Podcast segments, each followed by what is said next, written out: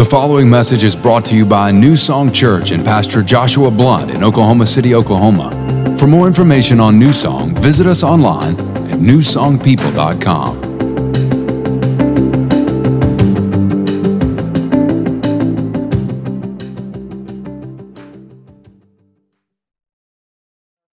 in church. All right, if you got your Bible, go to Daniel chapter 4. Daniel chapter 4. Lord, we love you today. Thank you for what you're doing in this church, and we thank you for the truth of your word, that it sets us free. And as we look to it today, God, we invite you, the author of your word, to speak to us.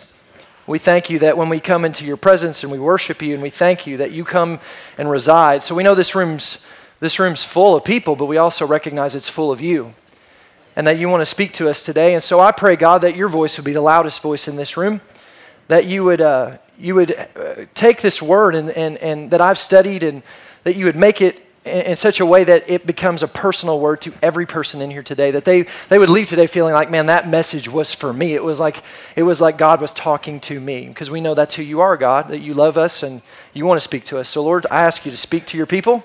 Anoint me for the next few moments. And we thank you, Lord, that you will be seen through this service in Jesus' name.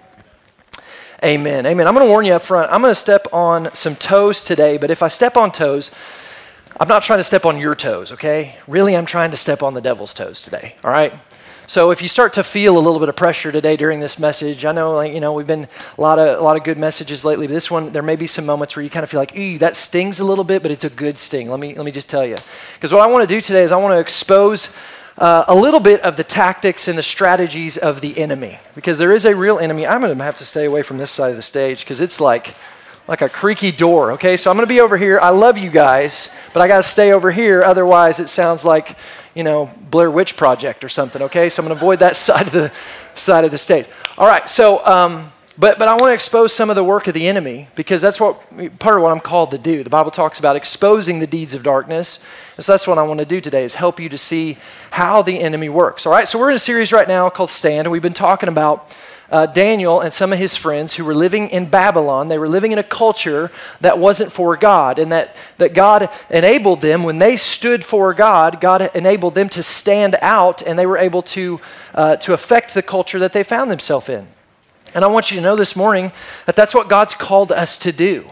In fact, if you're taking notes, jot this down this morning. We either set culture or we reflect culture. In our life, we're either going to set culture or we're going to reflect culture. You probably heard people say this before.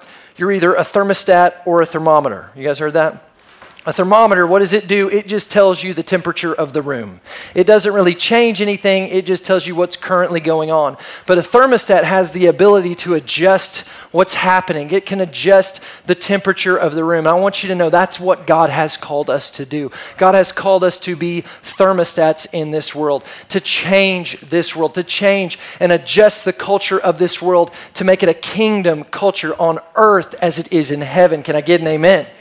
And beyond just the culture of the world as, a, as like this big idea of the world, God's called you to that in your homes. He's called you to that in your marriage, that, that you would be a thermostat as a spouse, that you'd be a thermostat as a parent, young people, students in here, that you would be a thermostat in your school. You know, you, you guys remember school, right? Some of you were in it. Remember school? Like school like everybody's just kind of going in one direction and if you're not going in the direction everybody else is going in you're like a loser nobody likes you and that's kind of weird. But but listen god has called us to swim upstream against the culture of this world. He's called us to stand up and stand out for him and so the, it, your school needs that. They need somebody who will stand up for what's right and stand out in this culture. Jesus said it like this Matthew 28, he said that we're to go and make disciples of all nations, teaching them to observe all things that I have commanded you. The, the gospel message of Jesus Christ is a message that changes. For someone to be converted into a disciple means a conversion has taken place. They've changed. And that's who God's called us to be. We're not called to be well adjusted people, we're called to be adjusting people. God has called us to adjust the culture of this world, to make it look like heaven on this earth, to help people see the goodness of God, that they would taste and see that the Lord is good. In fact, Jesus said it like this Matthew 5. He said, Let me tell you why you are here. So this is big. This is why you're here. This is why when you made Jesus the Lord of your life, it wasn't like you, you, you say, In Jesus' name, amen, I'm saved, and boom, he beams you up. You're still here. Why are you still here? This is why. Jesus gives you the insight. He says, You're here to be salt seasoning that brings out the God flavors of this earth. If you lose your saltiness, how will people taste godliness? Listen, how people experience the goodness and the, and the tasting and seeing of God's goodness in this world through you. You're called to do something greater than just kind of going through life, living because you ain't dead yet. If you lose your saltiness, how will people taste godliness? You've lost your usefulness and will end up in the garbage. Somebody say, ouch. He goes on to say, here's another way to put it you're here to be light, bringing out the God colors in this world. We're called to be salt and light. And understand this salt and light are agents of change. Light makes things brighter, salt makes things better. And that's who we're called to be. We're called to have that kind of influence, thermostats, impacting the culture, changing the culture. That's why we're here. That's why when Jesus was going to, uh, to, the cross, before he goes to the cross, he's in the Garden of Gethsemane and he's praying. And he's getting ready to go to the cross and he's praying for us. Like, how amazing is that? He's praying for us, and he says this John 17, verse 15 My prayer is not that you take them out of the world, but that you protect them from the evil one. They, talking about Christians, are not of the world, even as I am not of it. If you're taking notes, jot this down. I'm not of it, but I'm still in it. We're not of the culture of this world, but we still exist in it, and we exist in it to win it, to win it for the kingdom of God, to convert people to the image of Christ Jesus, to convert ourselves and our families to look like Jesus in this world so people will see God in our life. They will taste and see the goodness and the plan of God. We're here to impact culture. So the question becomes how do we do that? How do we live in this world? That's ungodly, and how do we stand up and stand out for the things of God? Well, in order to understand that, you need to understand the tactic of the enemy and how he works against you. And one of the main ways the enemy works against us in this world is through a way of thinking. I'm calling it, uh, this message is called the me mentality, and you'll understand that more as we get into this. But it's a way of thinking that causes us to see the world the wrong way.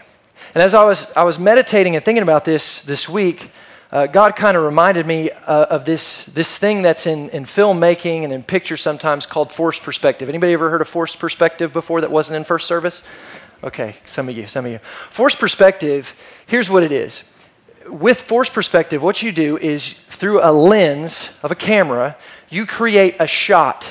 And in the shot, you, you, you can make things look bigger and smaller than they really are just by how you stage things and set things up in the shot. Uh, if you've seen the movie Elf, you guys remember that movie with Will Ferrell? You know what forced perspective is because in the beginning of this movie, when he was in the North Pole, they used a lot of forced perspective shots to make Will Ferrell look really big and the other people, the elves, who were not tiny people, they were actually normal sized people, but they looked a lot smaller. Let me, let me show you what this looks like. I got a few pictures for you this morning.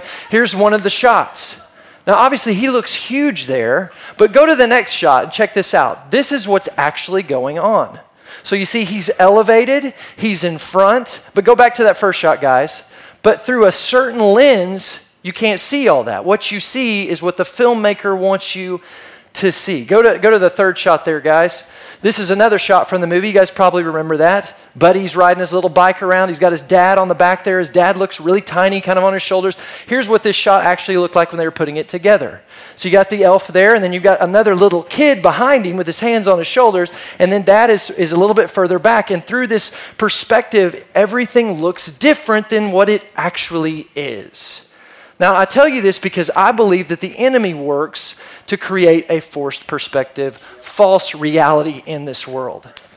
He wants to paint a picture and get you looking at the world, looking at your problems, looking at yourself, looking at God through a lens that causes certain things to look big and certain things to look small. And the reason why I believe this is one of the tactics of the enemy is because a forced perspective shot does not employ power, it employs deception. And that's how the devil works. Just so you know, Satan ain't got no real power. Remember when I was a little kid, there was a song Satan ain't got no power unless you give it to him. Jesus whipped him in a mighty battle. He doesn't have to do it again. Anybody? No, just me? Okay. But it's true, and I learned it as a kid. That the devil doesn't have any real power. You know what the devil's power is? Deception. You know how he beats you? He can't really beat you, but what he can do is he can get you to beat yourself. So he tricks you and he deceives you and he causes you to see things a certain way. And one of the great lies of the enemy is a lie that he infiltrated this world with at the very beginning. When he came to Adam and Eve and he started this deception lie painting a picture of what was going on in the world, and it was a false reality. And here's the lie. Here's kind of the, the, the, the genesis of the lie that happened in Genesis. Here's what he said. He, he said this He said, I'm all about you, and God, really, God's just all about himself. Because here's what Satan was doing Satan was betting on this idea. He's going to push all his chips into the middle. He's going to bet on you exalting you. Because he knows something. He knows something that maybe you don't recognize or, or know. Something that the great theologian Terrell Owens taught us many years ago about ourselves. He said this, you probably remember this incredible statement. He said, I love me some me. Anybody remember that? We all kind of love us some us, though. We do. We love us. And, and, you know, in a way, it's kind of okay to a point. Like, God doesn't want you to hate you, he doesn't want you to, you know, be just kind of indifferent to you. Like God expects you to care about yourself. And in fact, Jesus taught us that if we can just love our neighbor like we love ourselves, we could change the world. so th- there's, there's something to us having a natural affection towards ourselves. It's just that the enemy wants to take that affection and he wants to twist it and he wants to make it an, an unnatural affection where we put ourselves in the place of God, where we exalt us. Where the lens of our life is looked at from this perspective of we're really big and we're really great. See, here's, here's, here's the me mentality I'm great and I got this. I'm great and I got this. The devil, man, if he can get you to believe that, he's pumped. Because if he can get you to believe that, he disconnects you from the God who really is great and who really with you, uh, like, like David was talking about, I can do all things through Christ who strengthens me. Not I can just do anything I want to do. I can do all things through Christ who strengthens me. Somebody say, This is good preaching. He's stepping on someone's toes. I'm stepping on the devil's toes. I'm pulling back the curtain. He didn't like it. And you may, it may not feel good right now, but I'm sure just, just stay with me because there's, there's, there's a revelation in this that will help you so much. The enemy wants to get you to believe this because, see, here's the deal with Satan Satan's goal is not to get you to worship the devil. Satan's goal is to get you to worship anyone but God. And he knows that the greatest rival for your affection is you. Because we love us some us. And so he plays on that. And he tells us, You are great. You're great. And what you want is great. What you desire is great. What you feel is great and it's right. And how dare anyone tell you that what you want is not right? What you feel is not great. That's not true. That Bible stuff, that's old school. That's ancient thinking. There's a new world. There's, this is a new way, and that's old. God is small. The Word of God is small. You're great, and you're good, and what you want is good, and you got this. You don't, you don't need that Bible stuff. And then He preys on you. But here's the problem that way of thinking always leads to chaos and division and confusion. And we see it in the Bible. It's not very long after the fall of Adam and Eve in the garden where they buy into the lie of Satan that we come to Genesis 11 and we find people building a tower to the heavens. And it says this in Genesis 11, verse 4 And they said, Come and let us build ourselves. Notice the emphasis a city and a tower whose top may reach unto heaven, and let us make us a name for ourselves. We're great, and we need to make a monument to us.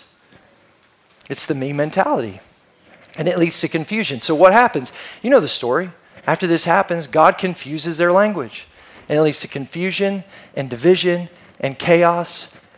And you know, you look at the world today, the world that we find ourselves in, and what do we see? Confusion and division and chaos. Why? Because so many people have bought into this me mentality. So many people are trying to live a life apart from God. I'm great. I got this. I can do it on my own. I don't really need God. Let me just tell you, you need God. And so, Daniel chapter 4, we, we find a story of a king who was building a kingdom for himself, and he had the me mentality all over him. If you've been doing the, the 21 day devotional with us, you read this story this week. It's a very unique story in that um, this, this, this chapter of the Bible was actually written by Nebuchadnezzar, a Gentile king, and that's very unique to the Bible. And he's writing his, his story from his perspective of coming to God. So look at this with me. Uh, Daniel chapter 4, starting in verse 4 says, I, Nebuchadnezzar, was at home in my palace, contented and prosperous. So notice this. He's in his palace, he's got this kingdom. He's the king of his kingdom. He's ruling and reigning, and he's content and he's prosperous. He's happy. Now, let me just remind you this is the same Nebuchadnezzar that we just read about last week that built a, built a 90 foot statue to himself and told everyone that they needed to worship it. And if they didn't, he was going to throw them into a fiery furnace. And so Shadrach, Meshach, and Abednego, they don't do what he says. So what does he do? He throws them into this furnace and they don't get killed. They live. God, God supernaturally protects them. And when they come out of the fire, what does Nebuchadnezzar say? Your God is God. So get this. He acknowledges, he recognizes, he believes in, in God. He's just not submitted to God. Not really. He's submitted to the own, his own rule and reign. And there's a lot of people like that. There's a lot of people that believe in God. It's not enough to just believe in God. You know, the demons and Satan believe in God. It's that we submit our life to God. Jesus needs to be the Lord of your life. But that's not where Nebuchadnezzar is. He's the Lord of his own life. He's content. He's happy. He's not really connected to God like he should be, and he's pretty satisfied with where he's at. So it goes on from here, and I'm not going to read all of this because it would take us too long, but he has this dream. And in this dream, he sees this big tree, big, luscious, amazing, fruitful tree over the nation, and the tree gets chopped down. And all that's left of this tree is the stump and the roots. And so he wakes up from this dream and he recognizes that there's something to it, but he doesn't know what it is. He doesn't know what this means, but there's something in him that tells him he needs to try to figure this out. And so he turns to his guys, his enchanters, his magicians, and he asks them to give him an interpretation, but they don't know. They don't know what to do. And so then he remembers, oh, yeah, there's that Hebrew boy Belteshazzar, we know him as Daniel, have him come in. He's interpreted dreams before. Let's see if he knows. And so he brings in Daniel, and sure enough, God gives Daniel a revelation of what the dream is all about. Which, by the way, notice Daniel is influencing culture right here. It says in verse 22 Your Majesty, you are the tree. Bummer, right?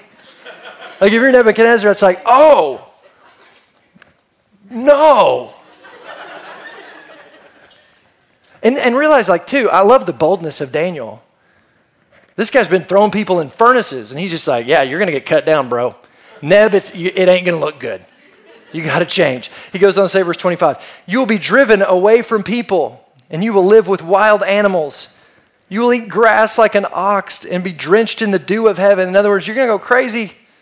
Seven times will pass, or in other words, there's going to be seven years that go by until you acknowledge that the Most High is sovereign over all kingdoms of earth. He says this is going to go on until you recognize that God is God. The command to leave the stump of the tree with its roots means that your kingdom will be restored when you acknowledge that heaven rules. When heaven rules. And that doesn't mean like, that's not like Bill and Ted's like, heaven rules. No, no, no. heaven rules means when you recognize God is God and you are not. So he says, Hey, Neb, bro, you got a wrong perspective. You're seeing the world the wrong way. You think you're bigger than you are, and you're not. And you're going to get cut down unless you acknowledge. When you acknowledge God's God, you'll be restored. So there's this warning, but Nebuchadnezzar doesn't listen.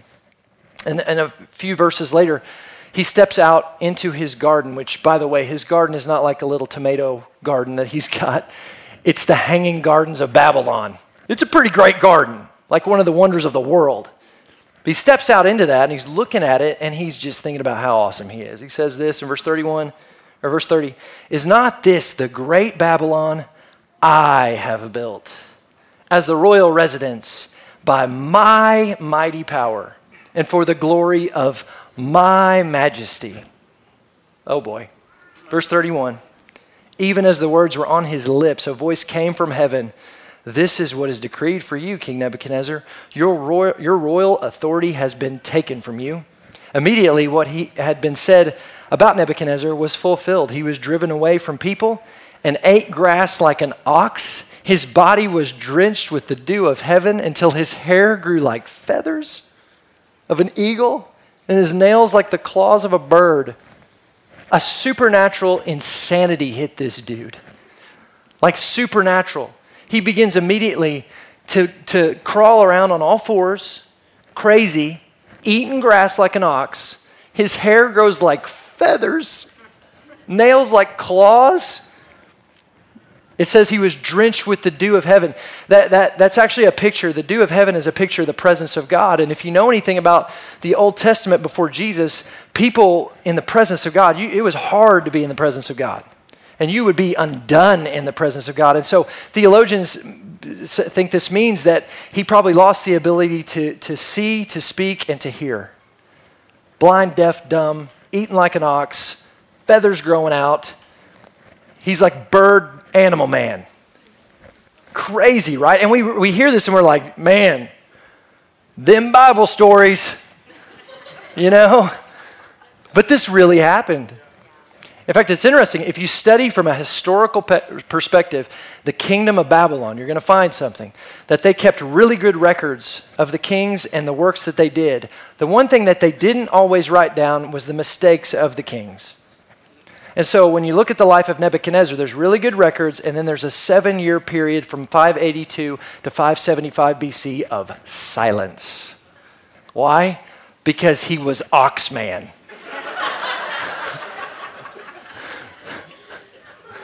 This really happened. So, so get this, church.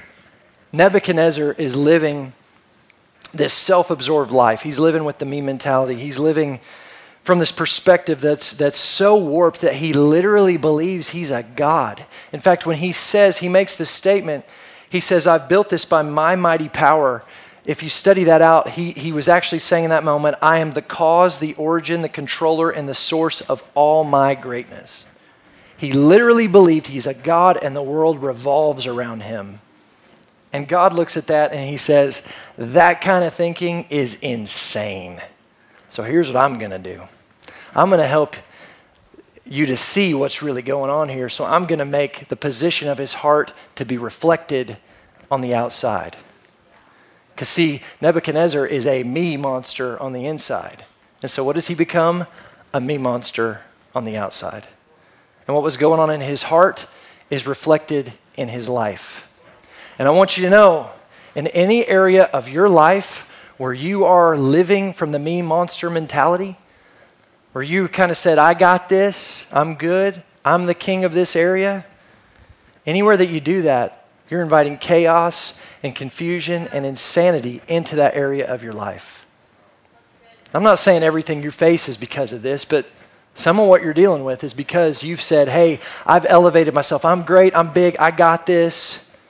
And you've listened to the lies of the enemy. He's convinced you that God's trying to keep you from something. He's convinced you that God's ways of thinking are old and the Bible is, is ancient and it doesn't really apply to you. And that was for that time, but this is a new time and things are evolving and things are changing and you're, you're actually evolving with the times and you're great and what you want is great and what you feel is great and what you, you desire is great so, because you're great. I want you to know today you're not so great. Turn the person beside and say, You ain't so great. Apart from God, you ain't so great. Didn't expect to hear that at church, did you? But it's Christ in you that's the hope of glory, you know. The best thing you have to offer to the world is Christ. It's Jesus. And we got to acknowledge that. You're limited. And yes, you were fearfully and wonderfully made by God. Yes, but there are limits to your goodness and your greatness. And we need the Lord. And, and you need to recognize that you need the help of God. And where you don't acknowledge that, you live in a place of chaos. So maybe today you got some chaos in your marriage because you've said, I got this. I don't need God in my marriage. Like, you know, I don't, I don't need to understand what the Bible says about marriage. I don't need to go to go to classes at church that talk about marriage. Like I, we're married, we love each other. You know, when we have good seasons and bad seasons, but so we got this. We're good.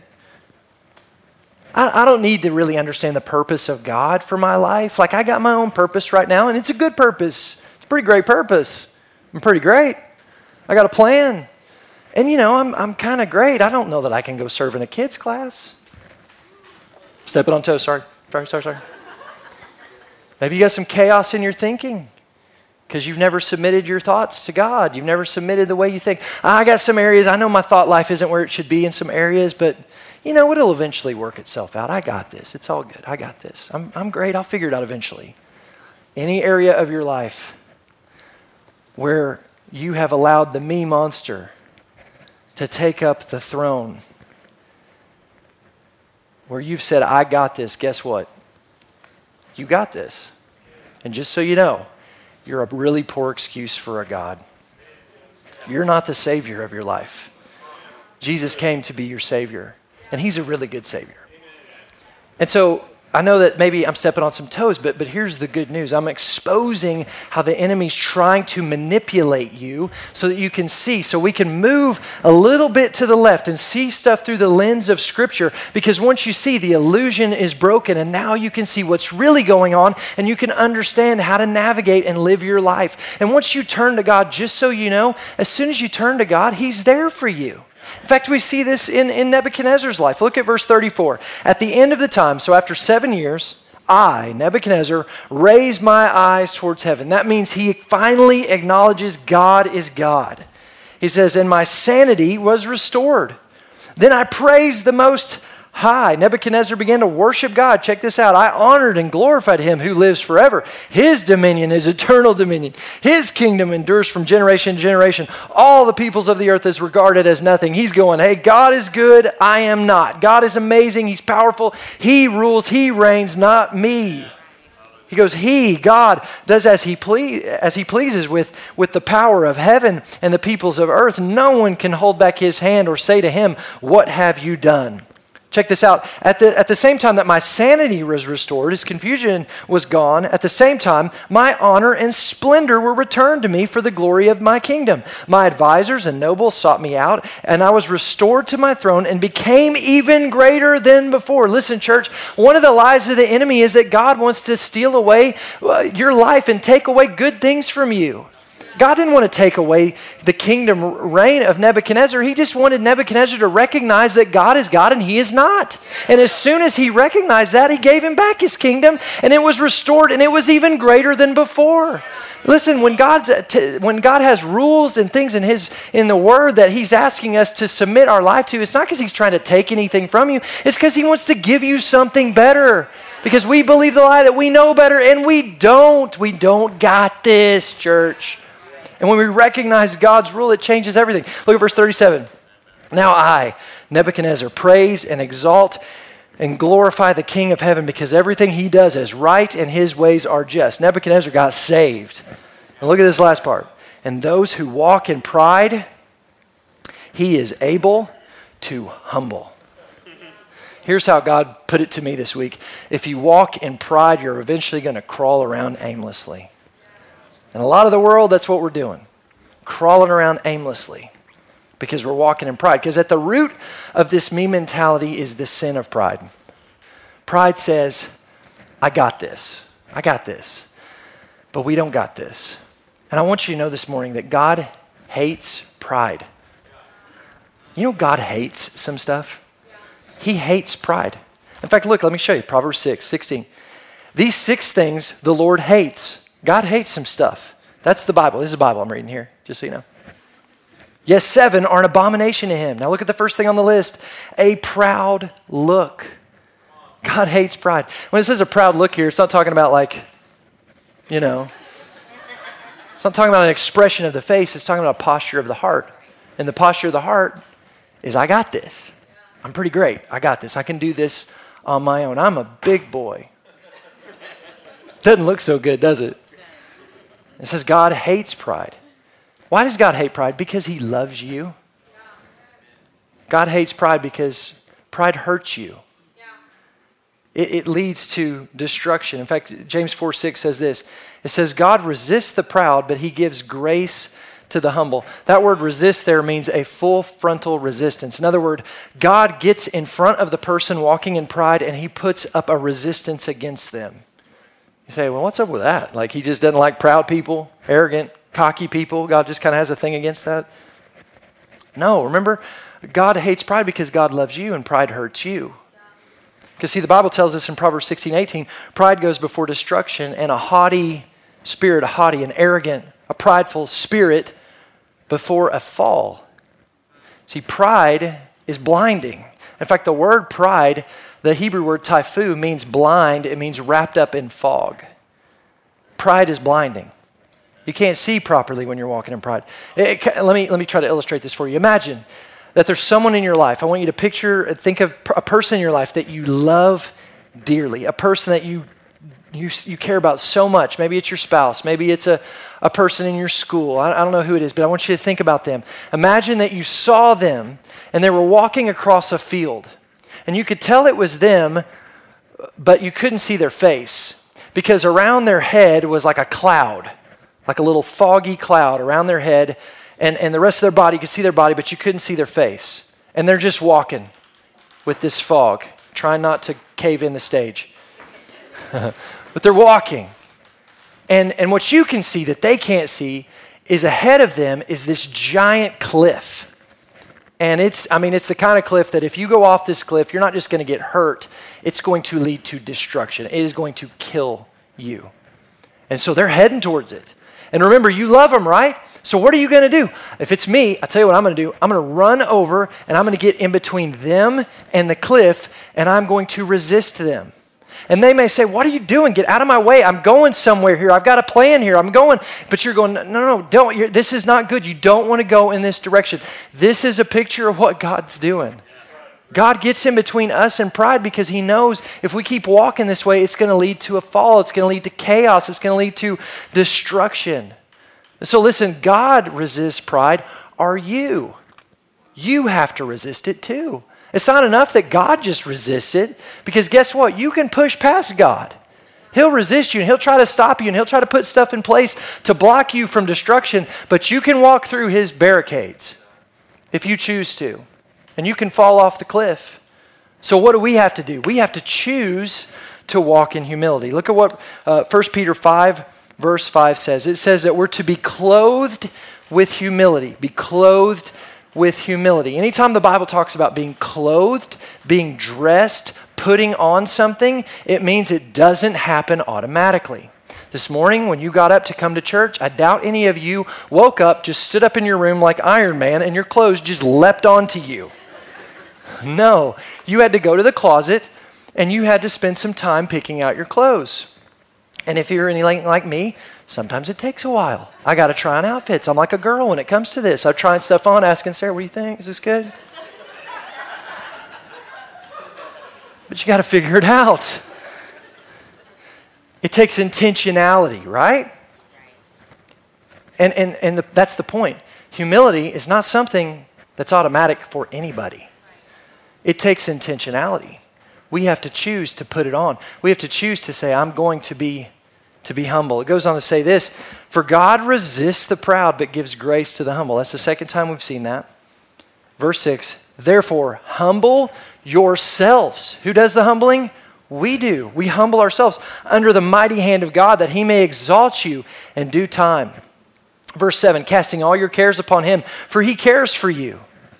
Goes on to say, Be sober, be vigilant, because your adversary, the devil, walks about like a roaring lion, seeking whom he may devour. Who he may devour. He's looking for someone who'll walk around in pride, because here's what happens we walk around in pride, this thief that's looking to steal, kill, and destroy, it's like we've left the doors and the windows open to our life. And so this known thief is going to break in and he's going to steal and he's going to cause chaos and he's going to do damage. So we got to we got to lock those doors. We got to close those windows by choosing to be humble. So what do we do? Look back at verse 6. Humble yourselves under the mighty hand of God that he may exalt you in due time, casting all your cares upon him. We humble ourselves, and how do we do it? Verse 7 by casting our cares on him. Here's how you become humble You pray. You pray. Because think about it prayer, when we pray, what we're really doing is we're saying, God, I don't got this. I need you. I'm inviting you in because I don't got this. See, prayerlessness is a form of pride, but prayer is a form of humility. And in the same way that prayer says, I got this, listen, understand this. When you don't pray, when you have areas of your life that you're not inviting God into, what you're saying is, I got this. Please hear me, church. You don't got this. You don't got this. God did not create you to got this on your own. He created you to be connected to Him. He created you to be connected in the body of Christ, in the church. And there's power in that. God looked at Adam in the Garden of Eden and said, It's not good. This is not good. You don't got this. You got this is not good. And so, so here's the thing we don't got this. And prayer, when we pray, we're inviting God in. We're saying, God, I need you. And when you invite Him, He comes. Because if you've been around New Song Church uh, any amount of time, you've heard me say, God is an invite only God. He doesn't go where He's not invited. But I think sometimes we, we get our thinking off, you know? I think we see God from a, the wrong lens because the enemy, he's got a lens he's trying to show us God through. And so we start to think like, you know, it's kind of like you, you're having a party and you want to invite somebody to the party. And there's somebody that would be really cool if they showed up at the party, but they're probably not going to come. So, like, why would I waste an invitation on them? They got a lot going on, so I'm not going to invite them. I'll just, I'll just hope that they crash the party. But the, God didn't work that way. I want you to know, God's an invite-only God, and He He He shows up 100% of the time you invite Him. He is the guest of honor and he will always show up. But if you have this mentality that, well, you know, he's God and he's all knowing and stuff, and, and so I'll just I'll just hope he shows up. Like he knows what's going on with me, and he'll he'll show up when he wants to show up. God is not a party crasher. He is not a party crasher. Revelation 3:20 tells us, Jesus gives us insight into how God works. He says, Behold, I stand at the door and knock. Like I, I love that. He's not just behind the door. He's knocking. He wants in. He's, he's asking. That knock is, is him asking if you'll open the door.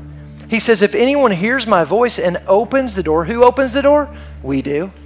He doesn't kick down the door, he doesn't barge in, he doesn't break in. He's knocking, but we have to invite him in. But look at what he says I will come in. He doesn't say, I might come in. I will come in and dine with him and he with me. When you open the door, God doesn't look in and go, "What are you cooking? What you making in there? Is that pork? I don't. I don't do pork. I don't. That's no, no, no. As soon as you open the door, He comes in and He dines with you. Dine is a picture of intimacy. Like when you're dining with someone, like you sit across from them and you can talk to them and you can share with them and they can talk to you. Like that's the kind of relationship God wants with you. He's not a distant God, He wants to be close to you. And prayer says, God, come on in. God, I need you. In front of us every day is an opportunity to invite the God of the universe into our life. Like I tell my kids this sometimes if there was a person out there and they had all the wisdom you could ever ask for, and they had all the money you could ever need, and they could do supernatural things like fix, fix your problems and empower you to do things that are beyond your own ability and strength. If that person existed and you knew that they wanted to be in your life and you didn't let them in, what would that make you? My kids are like, an idiot, stupid. Out of the mouths of babes. But a lot of us, that's how we live our life. We wake up and we're like, we have the choice. Bible says, I place before you life and death. And, and He's life. Jesus is life. His Word is life. So every day we have an opportunity to say, God, I'm inviting you in. And maybe today, maybe you've got some chaos in your life, in, in a certain area of your life. And maybe if you're being honest with yourself, it's because you haven't invited God into that area. Maybe you got some chaos in your finances because you haven't invited God into your finances. You haven't submitted to His will and purpose for your finances. Maybe you have some chaos in your purpose. I don't know. I don't know what I'm supposed to do. I don't know what I'm, I got college coming up. I don't know. I'm almost done with college. I don't know what I'm going to do next because you've never said, God, what do you want to do? Not my will, but yours be done. You're still trying to be big in your own eyes. You believe the lie. You're great. You'll figure it out. The devil is a liar, church. You got to recognize that. But God is good and He's for you and He wants to help you and He wants you to be a thermostat. He wants you to impact culture.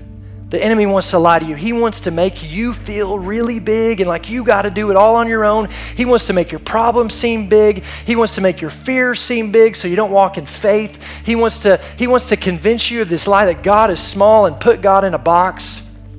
But the truth is God is God and you are not. And when you acknowledge that and invite Him into your life, you get God. How cool is that? Would you bow your heads and close your eyes this morning? Thanks for listening to this week's message from New Song Church. If you have a prayer need or would like more information about New Song, you can email info at newsongpeople.com. If you would like to partner with New Song through giving, go to www.newsongpeople.com forward slash give. And if you want to stay connected to New Song, you can find us on Facebook, Instagram, and Twitter by searching for New Song People.